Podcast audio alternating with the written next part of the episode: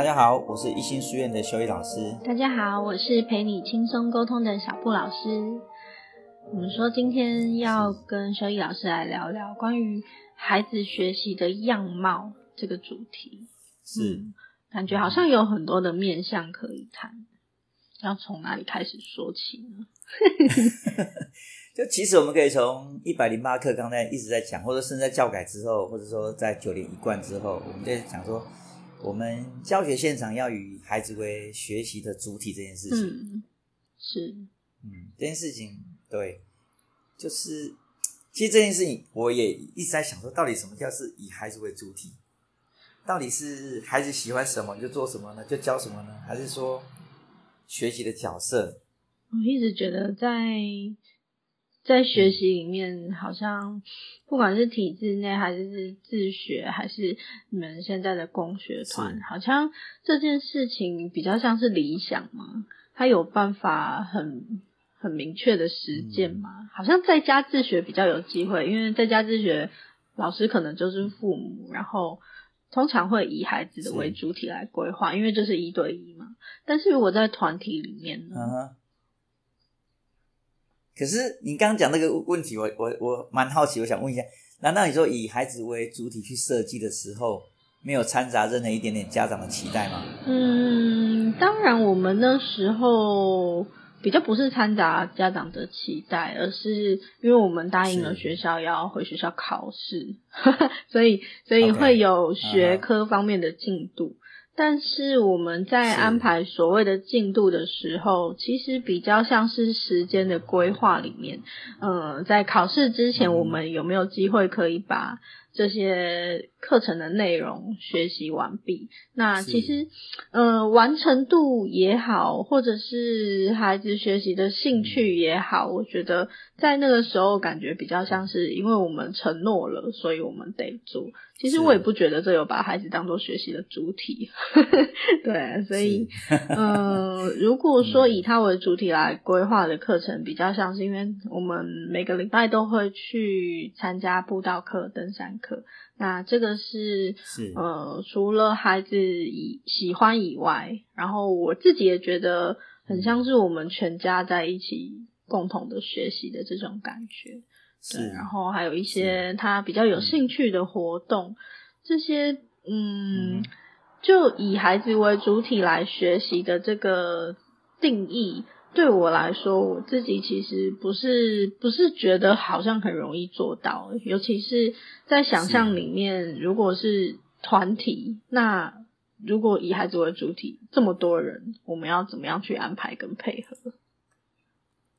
是，我自己觉得，就是以孩子为主体这件事情本身，就是我们要先思考说那个主体是什么，就是像我们现在会觉得说，哎。这个课程的架构是死的，我们一定要做这件事情，因为这不是课纲嘛，嗯，这是要求要做的事情。嗯，那现场老师们以孩子为主体的概念，就是说，那这个课纲配合这个孩子的学习，我应该怎么样去让孩子对这个部分有兴趣？所以要先先从动机出发，去想办法让孩子对这个有兴趣。嗯，然后当孩子有兴趣的时候呢，我怎么配合他的学习步调或学习的脚步，我来把这东西里面这课纲所要提的东西。带给孩子，嗯，那这样的话，可能就是以孩子为学习主体的角色去进行课程。嗯，可是这事实上这件事情，事实上是呃没有那么的，就跟我们在想象，就以蒙特梭利角度来讲呢，这还不算是以孩子为主体。嗯，而其实还是因为我们有个框架在那边。嗯，好，那但是如果说从客观角度来看的话，事实上应该没有一个设计，没有一个学习真的是能够以孩子为主体，除了说你就是。把他放生，让他自由自在的学习，然后他随时 去啊、哦，那可能是像下山或者是涉谷，可能有机会做到这一点。嗯，就是基本上你就让孩子自由的发展。对，那有需要找老师，有需要问问别人的时候，他就去想用他的方法去问别人去学习。这样，当他提出需求的时候，成人才给协助。是是，那我会觉得蒙特梭利有点站在中间呢，就是说我们还是有一个架构。嗯。那我们会不断的观察孩子的需求，就是我们讲到观察非常重要，说不断的观察孩子的需求。那在蒙特梭利他有规有观察从呃零岁到二十四岁这个过程当中，所以它分成四个平面。嗯，每个平面的需求不太一样，所以他会这是以类似我们现在讲大数据的概念，就是他观察非常久之后，他认为好在小学阶段应该是要给这些东西，在学龄前要给这些东西，所以给的这些东西，他经过大就是很多的观察之后，他整理出来的认为是这些东西是适合孩子需求的。所以你说这到底是不是以孩子为主体去设计，或者是说以大人角度去设想，好像是一种综合体。嗯，对。那在给的时候呢，这时候就是变成说老师在现场的时候的技巧，就是说这时候你是要给他数学教具呢，还是科学教具呢，还是社会教具或者感官教具？就是会根据现场老师跟孩子的互动的时候，看他什么，看他这个时候对什么东西特别敏感或者特别有兴趣，你就适当的给他这些。配合他的教具这样子，嗯，啊，那这样的方式就是变成说，真的是以孩子为主体去思考，嗯，有点像是蒙特梭利里面敏感期的那个运用吗？哎，对对对，但因为每个孩子的这个敏感期的时间点，跟他当下因为外在环境的影响，他对什么东西好奇跟敏感还是有点差异性，嗯，所以这边老师的观察就非常重要，必须随时的去应应孩子当下的需求，去给他的。适合的东西，这样子。嗯，对。所以，如果是要，呃，以蒙特梭利的角度来看，老师的经验就相对会蛮重要的。对，其实，呃，确实是蛮重要，因为他就是你要知道说，现在孩子到底需要什么，你必须从他的蛛丝马迹去观察，那再搭配这个这个学学习期间啊，譬如我们讲说六到十二岁这个学习期间。那我们应该有哪些东西是可以给孩子的东西？他也必须很清楚。嗯，所以他随时是根据他的材料，根据孩子的需求，然后去把它做组合，然后提供给孩子。这是我们在对学习内容的部分，我们认为这是一个比较适合孩子的方法。嗯，是。很像是父母好像也有这个角色，只是学习不一定是所谓的学科，而是在日常的生活里面，其实我猜父母对自己的孩子也会有这样子的敏感度，就是嗯，他他现在的兴趣是什么？他现在好奇的是什么？然后如果我们经常能够陪他一起去探索，然后甚至是阅读也好，然后去多学或接触一些他感兴趣的事物。这好像比较就是我们父母的角色能提供的一些资源。对，就是父母在这部分确实应该是比老师更有机会，因为每天都在观察，时间比老师长很多。嗯。但是父母的角色其实有个地方就是可能就要特别注意，就是经常的时候父母亲因为做家事嘛，难免可能会有一些不成功的地方，或者是破坏的地方，比如碗盘打破。哦，这是父母亲要稍微。稍微忍耐一下，因为这是一个过程，嗯、对，不要太早就太早就剥夺他继续学习的乐趣。嗯、就是你让他尝试一下，让他尝试会越来越越好。嗯、对，可是通常有时候父母亲会说啊，你把东西弄乱了，可能会造成家长的负担，他就觉得啊，你不要做了。嗯，是，哦、嗯，就会有点可惜了这一点。因为就比较难养成孩子。自己怎么样去探索他可以怎么做这件事情的这个历程之外，主动性可能也会被消灭。就觉得好吧，你叫我不要做，那那以后都是你自己做。对啊，对啊，就是其实孩子是我们看到是孩子越有能力，他愿意去探，越愿意去探索，嗯、越有能力他就越有能力去负责。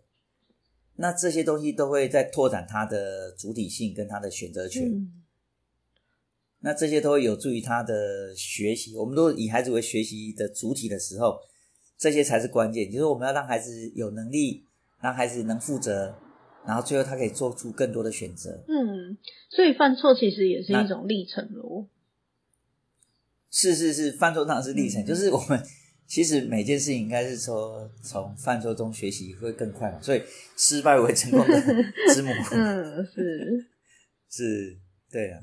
所以我我是觉得这是我们，当老师在这边，我们传统的学习也会这样，就是好像孩子犯错是一个不可取的地方，就会不断的有点责备啦，或者是你怎么这个这么不小心啊？你怎么这个这么没有注意到啊？连这个都不会。当这些语词出来的时候，实际上孩子就会退缩，而且他就那我怎么样做才会做到不犯错？嗯，对。所以会非常害怕。我记得我小时候也很害怕犯错，不不只是学科上面的考试，因为呃考试写错了就是订正，不然就是罚写嘛。可是，在行为上的犯错就比较也是容易会被处罚或者是被指责。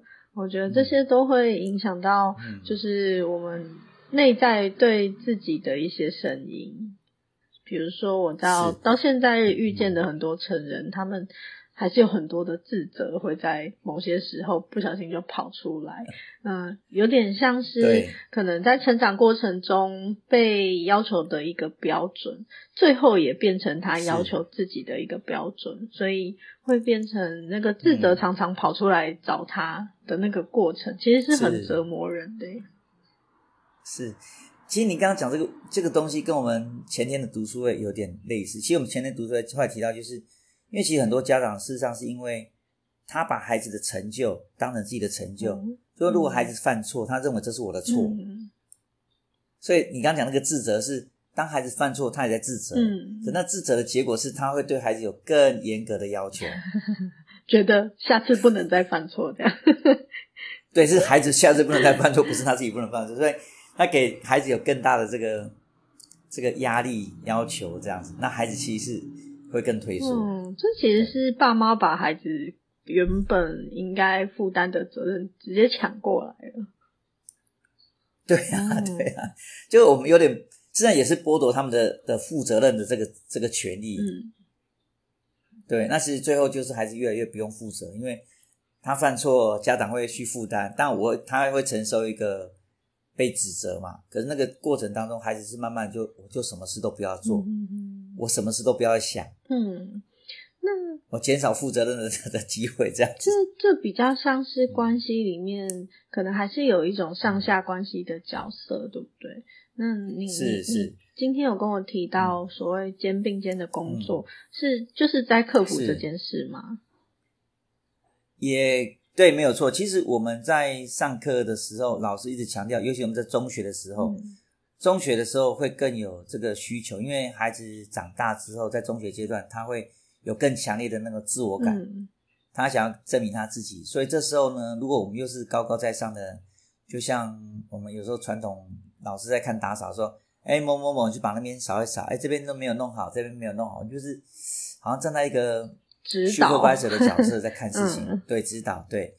但是其实这样的话，其实孩子的工作，他他都会觉得是，他好像就是被要求，就是他不是真的跟这个团体是一个团体。嗯，对。那其实我们老师也在强调，其实我们也在努力这样做，就是跟孩子一起工作，就是不管学习、工作、生活都是一起的，我们就是伙伴。嗯，那。只是我们是比较有经验的伙伴，所以我们可以从的角度，也许给出一些比较适合的建议。嗯，啊，但是我们其实在这个角色里面，我们也是会犯错。老师，我说老师也是会犯错，那我们也不用在乎说我们是不是犯错，因为犯错就是一个学习的，我们要让孩子知道犯错是一个进步的最好的时机点。嗯，对，那所以我们就是在这边变成一个示范吧，就是。像小学的阶段，你要做教具的时候，老师要先示范，对不对？嗯、那在中学阶段呢，我们的生活态度、我们的工作模式，就是对孩子来讲是一个最好的示范。嗯，也是建立价值、建构这个价值观的过程。是是是，所以其实像我们现在才这学期才进到第第八周结束，那我们可以看到，就是很多家长也反映给我们，就是他们其实孩子以前在。传统学校是非常退缩的，在我们这种工作模式之下，现在孩子是比较愿意讲话、愿意发表意见、可以沟通、可以思考。那他也可以把我们大人可能他觉得大人没有做对的地方，就直接点点出来。嗯。那过去他可能觉得点出老师错或者是家长错，他可能觉得怪怪的。那现在他觉得这件事情是没关系的。对啊，对啊，就是以前会觉得说，怎么可以随便说老师错了？嗯啊、哦，那现在就觉得这件事情也没什么，就是生活大家都是都是一致的。嗯、老师也会犯错，那犯错提醒老师，也就是哦，你讲的有道理就接受了，就这样子。是，能够自在的表达自己的观点，这这这这个过程，因为我也不知道为什么诶、欸、就是我的印象中，我小时候也很害怕举手这件事情。就是 老师问了一个问题，如果我很肯定我会，我才敢举手。可是如果这个答案我不是很确定到底对还是不对，我就会不太敢举手。然后除非被老师抽问到，然后可是也会很紧张这样子。对，对啊，你刚刚讲到这个事情的时候，我就想到我小时候也有那个问问题啊，然后不会不会就站在那边不能坐下来，直接对啊，就直接罚站这样吗？对，那如果是这样，谁敢问？谁敢？谁敢回答问题啊？就最好不要点到我。嗯，对。以前叫号码，我就很怕被叫到。嗯，对。所以学习真的是，我们如果回到孩子为主体的时候，就要思考，我们要让孩子第一个做选择嘛，第二个一定要让孩子负责。那第二个是，第三个是，那做错有什么关系？做错就再来一遍就好啦。嗯。嗯，对啊，你要给孩子有机会有犯错的机会，这样子。对，我没有从自己为角度去思考过这件事情，就是原来我曾经也是小孩这样。对对对、嗯、对，而且我们希望，我们当我们是小孩的时候，我们希望大人可以接受我们的错误嘛，就是犯错我们就在调整，在进步。对，从现在的角度来看，那有什么？不就是不就是一个学习的机会嘛？嗯。嗯但但为什么会、啊、会会把这件事变得那么恐怖？对，不过现在这确实现在的教育模式，好像大部分的老师比较愿意鼓励了，就是就算你讲错了，可能也没有关系。对，现在确实会比较愿意鼓励，可是可是在现场上真的还是有看到，就是譬如你没有考到六十分，或没有考到八十分，啊、你考卷可能错误的地方写三遍。啊可能就这些事情还是存在，一遍，罚抄课文。啊，对对对，太差的就整张抄。我我家小孩都被罚过了。是，嗯、这很很难诶。现在我不知道，就是就是，当然这东西可能有找机会愿意，就是愿意跟我们谈的老师们，也许我们可以再聊聊看，就是说到底为什么他们会这么在乎说孩子考卷上一定要全对，或者说。错了，错了一些老师们认为不应该错的地方，那为什么他就要重新抄一遍？抄一遍的效效果或者效能是什么？这或许我不知道，我们老师愿意跟我们谈一谈。不然就你觉得老师会有想过这些吗？还是他觉得就应该要这样？当然，有时候是团体氛围啦，就是当你全校的老师，大家大部分人都这样做的时候，嗯。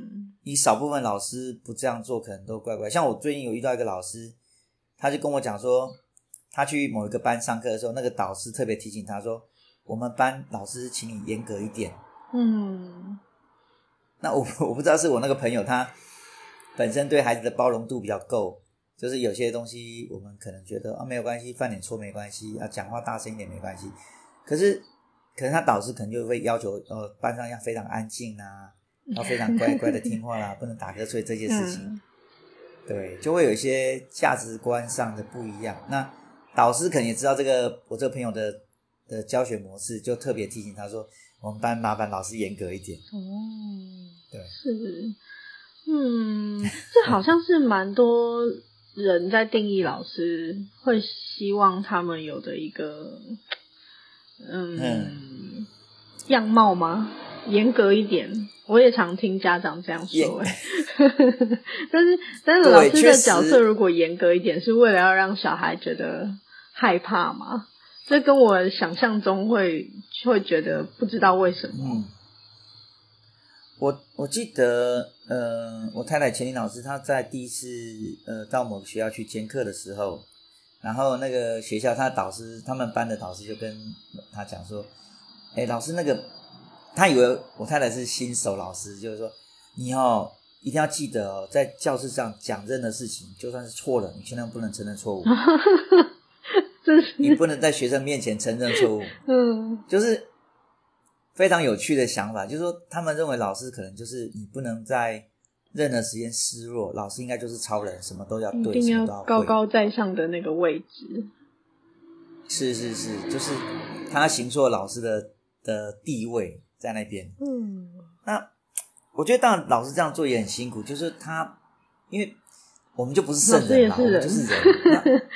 对啊。但但我比较可以理解的是，嗯，传统要建构一个威权的角色，这样比较方便统治跟管理的这个概念。是，但现在就是依然还是这样子啊，因为所以其实很多老师不太喜欢班上有些特殊生，就是说他可能会比较白目，讲一些奇怪的话的时候，老师就会受不了，就觉得你在挑战我的威权，让他管理很难很难进行。对，所以很多时候老师会，我觉得这是可能老师也对这个环境确实没有太大的安全感。嗯，对。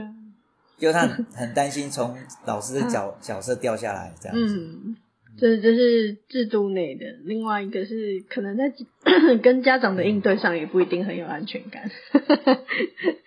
哦，对，是啊，是啊，就是你可能太没有那么严格，或许那个家长可能就会挑挑战你的老师，你怎么可以让我孩子这个时候不不好好读书，不好好写字，不好好写功课？类似这样子，因为每每个家庭的教育模式其实都不太一样。如果每个家庭都希望老师跟他们配合，嗯、其实老师也是很辛苦的。对，但是我我其实我在后来在在体制外，就是我一开始教学在体制外，我后来有个感觉是，老师你确实应该有一个对你自己教学的内容跟你的专业的态度是什么？嗯、那你可以去说服家长。接受你的看法，就是说啊，当然我们体制外的学校，就是家长一开始就有所谓的教育选择权，嗯、你是认同我们这个学校的概念才进来这个学校，所以基本上老师们比较容易去说服家长，是。不要对对对，但是如果在体制内的时候可能会比较难，因为大家就是学区嘛，我我根本没有选择，我就是被被进被不管是被迫或者是 反正就是分配到这边来，嗯、对。所以老师们可能也因为没有选择，所以这些家长就是有各种各样的想法这样子。是，这个要磨合，确实也是，好像是老师原本角色里面可能想象、嗯、啊，我只要顾好我们班的小孩就好了，没想到要照顾的反而是家长。是但但是我是觉得家长还是一般还是可以说服啦，嗯、就是你可以知道说。怎么样对孩子更好？你可以努力去跟家长沟通，但是，嗯、对，但是我知道沟通这件事情很耗时。嗯，就是你愿不愿意？假设班上有二十五个学生，你愿不愿意一个月至少花二十五个小时跟每个家长沟通一个小时？这件事情可能困难。对啊，好像比较难吧。通常是在那个。班亲会的时候一次解决，很像老师发表演说，然后让家长知道我这学期会怎么样来带孩子的这种概念。是，对，那、啊、所以其实老师好像不得不变成，就是他要变成某种威权的象征，要高高在上的去处理，就是比较简单，或者是比较是大多数家长的期待吧。嗯。所以我一直觉得，在体制内的学校遇到的老师，真的就是每个孩子不同的运气。像，嗯，我们在正正用在国中遇到的导师，真的就让我觉得好感恩哦，因为他是真的还蛮愿意理解孩子，然后也很愿意沟通。然后，当看见孩子有一些困难是需要协助的时候，有些事情他可能无能为力，因为别的老师怎么做他，他他其实也管不了。但是，嗯，是他就会愿意在其他的方面再多给孩子一些帮忙。对，我觉得，是嗯，嗯，能不能够觉察到孩子的需求这件事情，其实真的还蛮关键的。嗯，虽然班上人那么多，但是其实。嗯如果老师的核心的概念真的他就是有一个自己的教学理念，我在猜这个部分就就是运气跟老师愿不愿意用心。是，确确实我们有时候说啊，人那么多，我因为做不到，所以我就不愿意去做。嗯、跟说我因为学生很多，但是我能做多少我就做多少，好像不太一样。嗯、就老师们。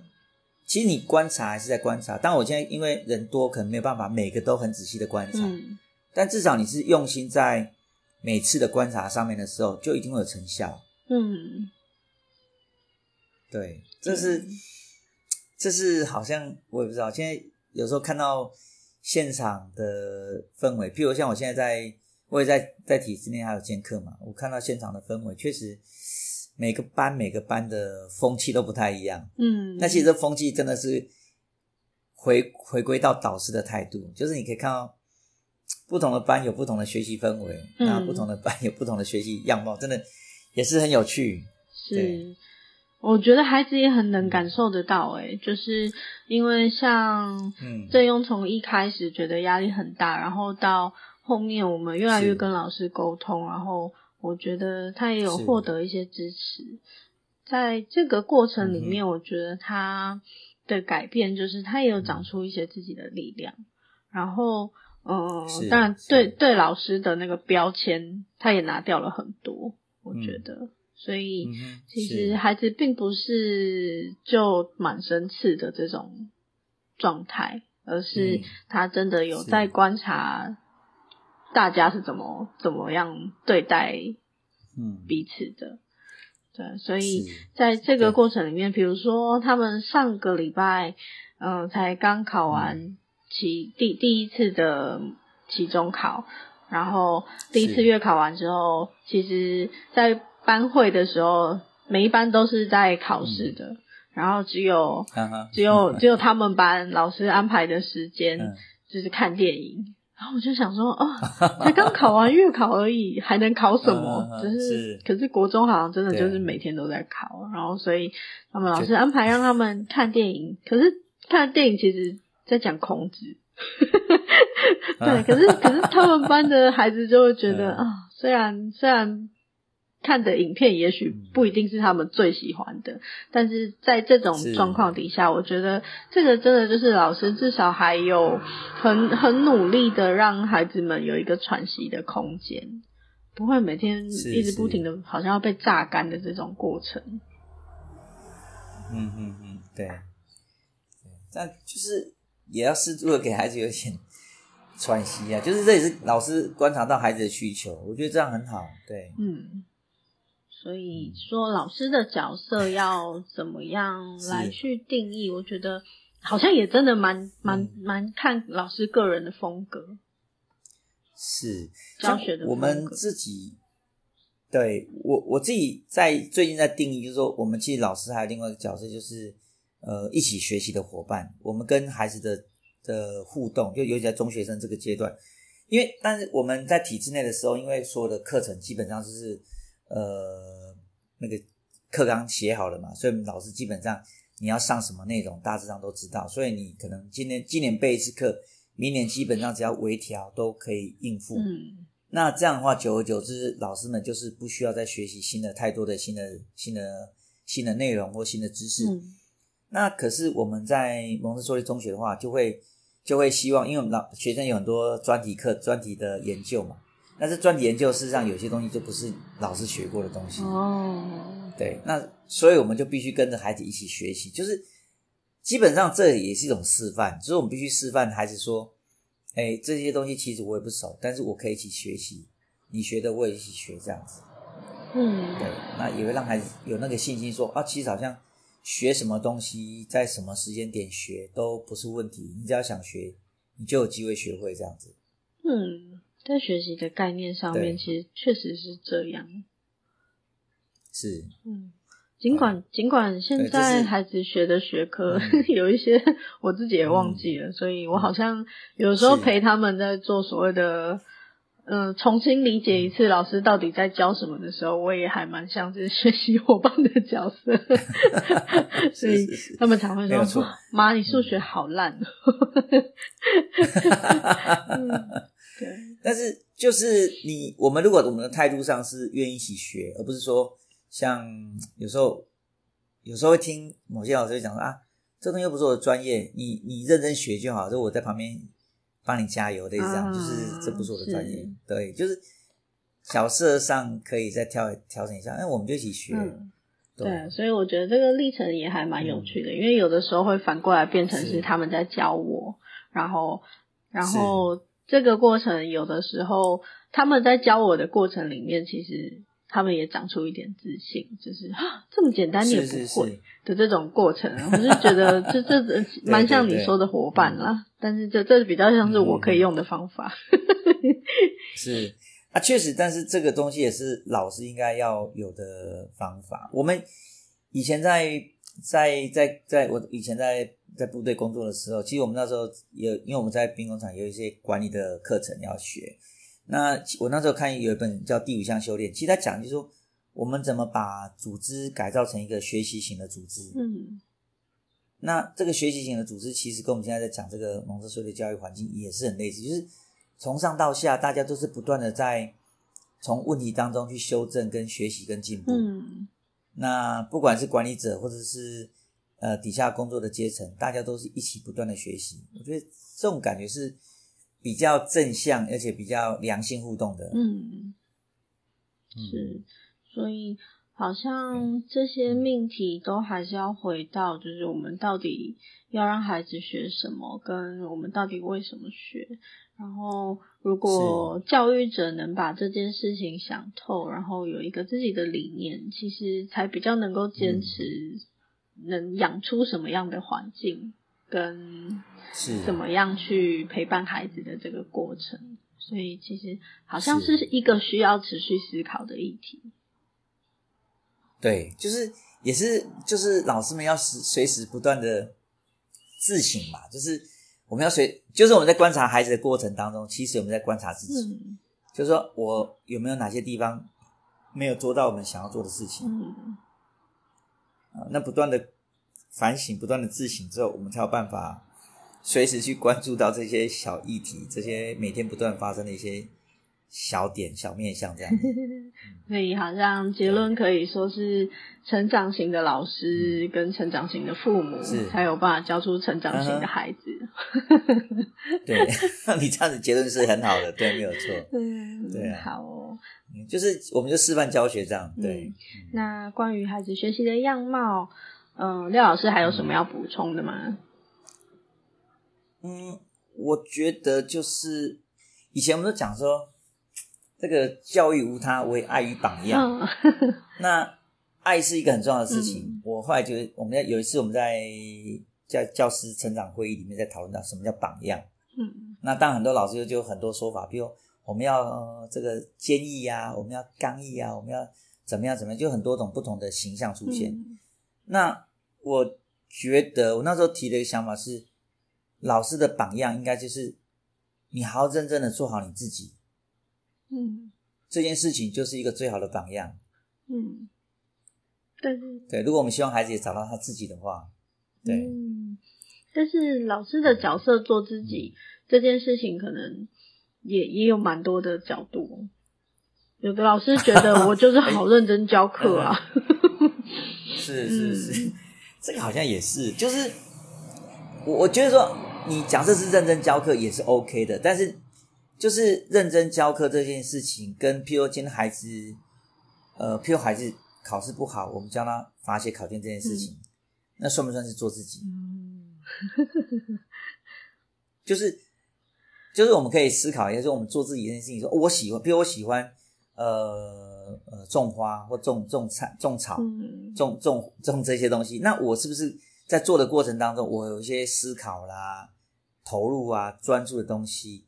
那这些东西就是我在做我自己的样貌。那我如果呈现在孩子面前，实际上孩子就会就会了解说，哦，这叫做认真工作的模式。嗯、啊，就是一种以身作则吧。我想以身作则模式。嗯对所以听起来，嗯，有一个持续认真学习的老师，对学生来说真的是蛮幸福的。所以一心书院的孩子们。有你真的很幸福哎，没有，就努力做。我觉得其实也是自己在有收获，嗯、因为每次的学习都会有新的收获吧。就要保持这样一直持续的思考。嗯、我觉得在老师的工作里面，其实就是蛮不容易的，嗯、因为有点像是日复一日的工作之后 啊、我还要去想我还能思考什么。